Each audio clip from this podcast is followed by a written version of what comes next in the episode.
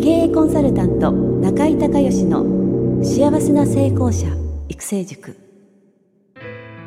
ポッドキャスト経営コンサルタント中井孝義の幸せな成功者育成塾では脳科学心理学とマーケティングを活用した独自のノウハウでビジネスと人生のバランスの取れた幸せな成功の実現をお手伝いします。この番組は経営コンサルタントであり幸せな成功者育成塾塾長の中井孝義がお届けします。皆さんこんにちは。中井孝義です。この番組では私がこれまでに800人以上の経営者の経営相談人生相談に答えてきた中で確実に成果を上げたビジネスと人生のバランスの取れた幸せな成功を実現するためのノウハウをベースにしてリスナーの皆さんや塾生の皆さんからの質問に私のオフィスやスタジオセミナー会場などから直接お答えします。リスナーの皆さんこんにちは。経営コンサルタントの中井隆義です。今日もですね、えー、石川県の和倉温泉からえー、NLP 合宿に私も参加者として来てるんですけど、えー、特別にね、えー、質問コーナーを取らせていただきまして参加者の方からご質問を、えー、お受けしていきたいというふうに思います。それではまず自己紹介からお願いします。ああの大阪から参りました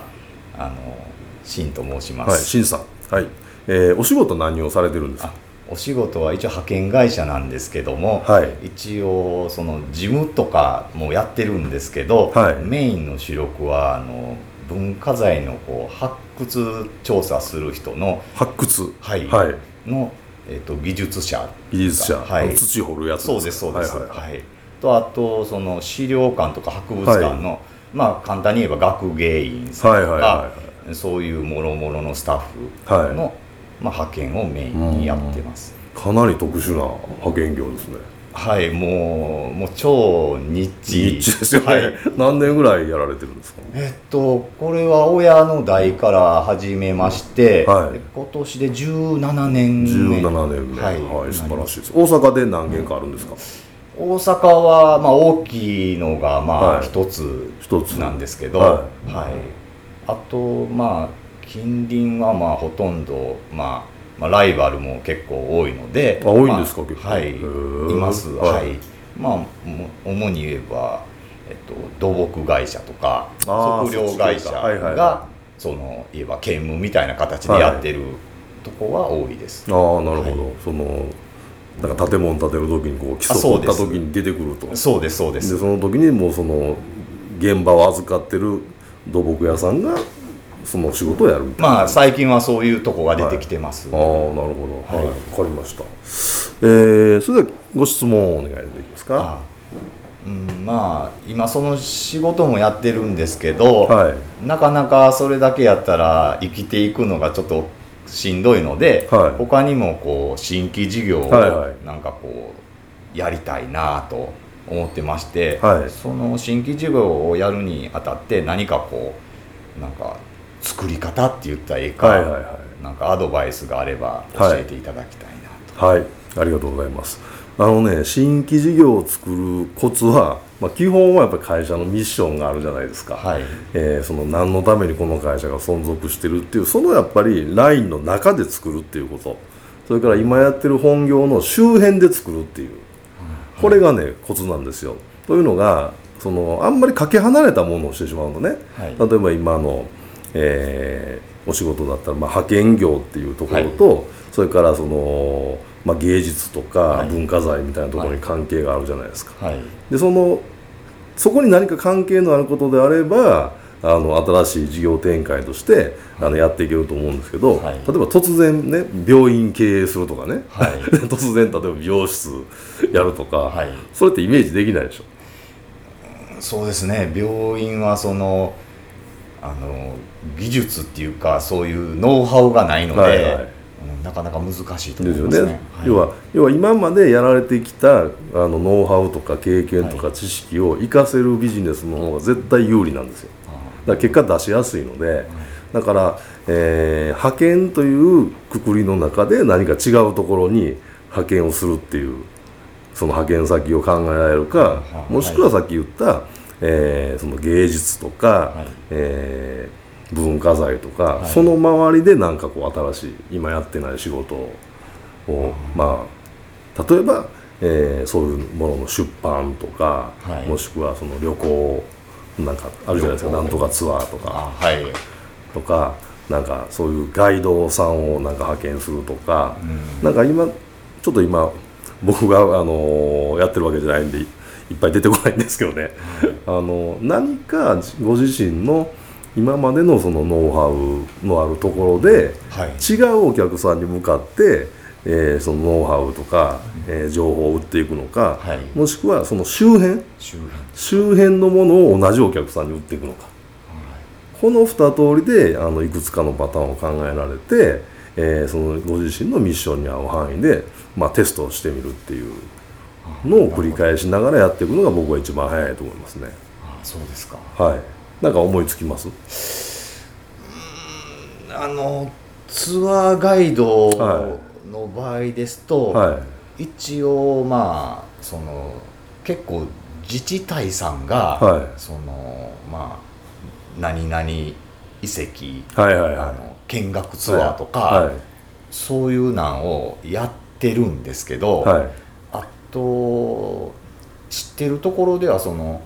旅行会社さんが独立されて、そういうなんをなんか専門でやってるまあこじんまりした会社なんですけど、はいはいはい、そういうのはありますけどね、うん、結構かぶる部分があるので、うん、それはちょっと難しいかなとあとはその旅行会社とジョイントベンチャーはどうですか？旅行会社に企画を持っていって、はい、そういうなんかツアーを何箇所か回っていってその専門のガイドさんがそのいわゆるその普通のガイドさんじゃなくてそういうあの学芸員の資格持ってるような人が説明して回るみたいな。そういう企画を旅行会社に持ち込むとか。はい。なんか僕ねあのこれはだいぶ前なんですけどねあのえっ、とあれ徳島のあの、はい、大塚製薬のなんかあのレプリカばっかりの大きい大きい美術館あるじゃないですか。あありますあります。あれあれ、はい、あれをあのーえっとね大学の助教授をチャーターとか読んでその専門のルネッサンスとか詳しい人に全部ついてあの一個一個解説してもらうっていうなんかバスツアーを企画したことあるんですよ自分で。はあ、自分でというか、まあ、あのあのチームで。でそれはすっごい面白かったです。やっぱりその専門家の知識の深さが全然違うんで、えー、それとまあそういうちゃんと、えー、なんかこう素人で勉強したような人じゃないちゃんとした人じゃないですか、はい、そういう価値観もあるのでだからなんかそういうのをなんかこう美術館でもいいし博物館でもいいし遺跡でもいいし、はい、なんかいくつかのパターンを作ってあの旅行会社さんのタイアップして、えー、新さんとこからその人を派遣する、えー、で集客は向こうでやってもらうっていう。まあ、もしくは自分でできれば一番いいんですけど。そうですね、はい、そういうのをやられたらリスクもそんなにないし面白いんじゃないですかね。そうですね。リスクはあれですけどまあ採算に乗るかっていうのもね含めてちょっと検討はしないといけないと思いますけど、はい、そうですね。あとは、まあ、先生言われてた、はい、そのまあ、派遣をベースにその、はいはい、はうちの主力以外の、はい、まあとこに人を出すっていうことも、はい、なんか考えていった方がええのかなと思いますね。ですよね。だからあとはそのその例えば学芸員の人だったらそそういう人を学校とかに出せないですか？学校とか PTA とか教育委員会とかまた大学とか。なんかなんかその人たちは結構特殊だと思うんでね、であのー、その資格持ってる人って少ないと思いますからそういう人をこう、えー、の話を聞きたいところにあの派遣をするかあとはその会社の顧問みたいな形で外部外部顧問とか、はい、外部のそのななんていうんですかね、えー、アドバイザーみたいな形で、はい、えー、派遣するか。多分多分ね出版社とかだったらそういうものによってはそういうのいるはずなんで。そその学芸員っていうのをあの派遣する先を全国展開で、うん、その金額は分かりませんけどね、はい、そういうピンポイントで募集していくみたいな。のもありかなと思うんですけどね。ですね、はい、結構全国展開するのは、はい、そのコスト的に難しいんですね、はいはい、うちもあの父の代の時から、はい、あの言えば、まあ、発掘調査、はいはい、全国展開でやるっていうのをその、まあ、目標っていうか、はいはい、でまあ派手にやってたんですよ。やってたんですけど。派遣は難しいですよ。だから派遣じゃないけど、そういう、そういう知識を、うん。そういう監修とか、はい、そういった形でその大阪にいてあのメールのやり取りでできるという。そうそういうのを探していくか出版社とか。あとはそういうなんか、えー、イベントやられてるとことか。に、うん、要はその知識情報ですよね、はい、情報を売っていくっていう。そういうビジネスモデルを作られたら大阪にいながらもしくはその方自宅でもできるかもしれないし。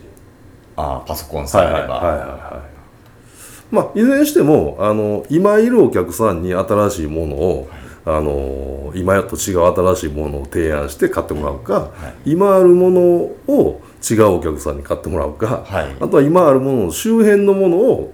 売るかまあ、これ一番あの手堅いので、はい、新規事業始められる時はぜひその中から選んではい、であのいきなりやったら全部当たるってことないので、はい、必ずちゃんとテストマーケティングが必要になりますけど、あのイメージできそうなやつからね、あのぜひやってもらえたらいいと思います。あありがとうございました、ありがとうございました。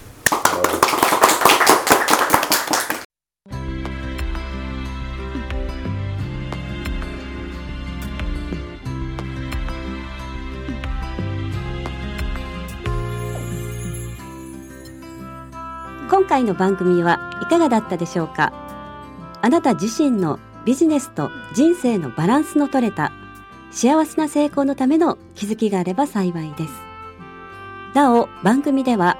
リスナーの皆さんからの中井隆義へのビジネスや経営に関する質問を募集しています。質問はホームページの受付ホームからお願いいたします。また全国各地から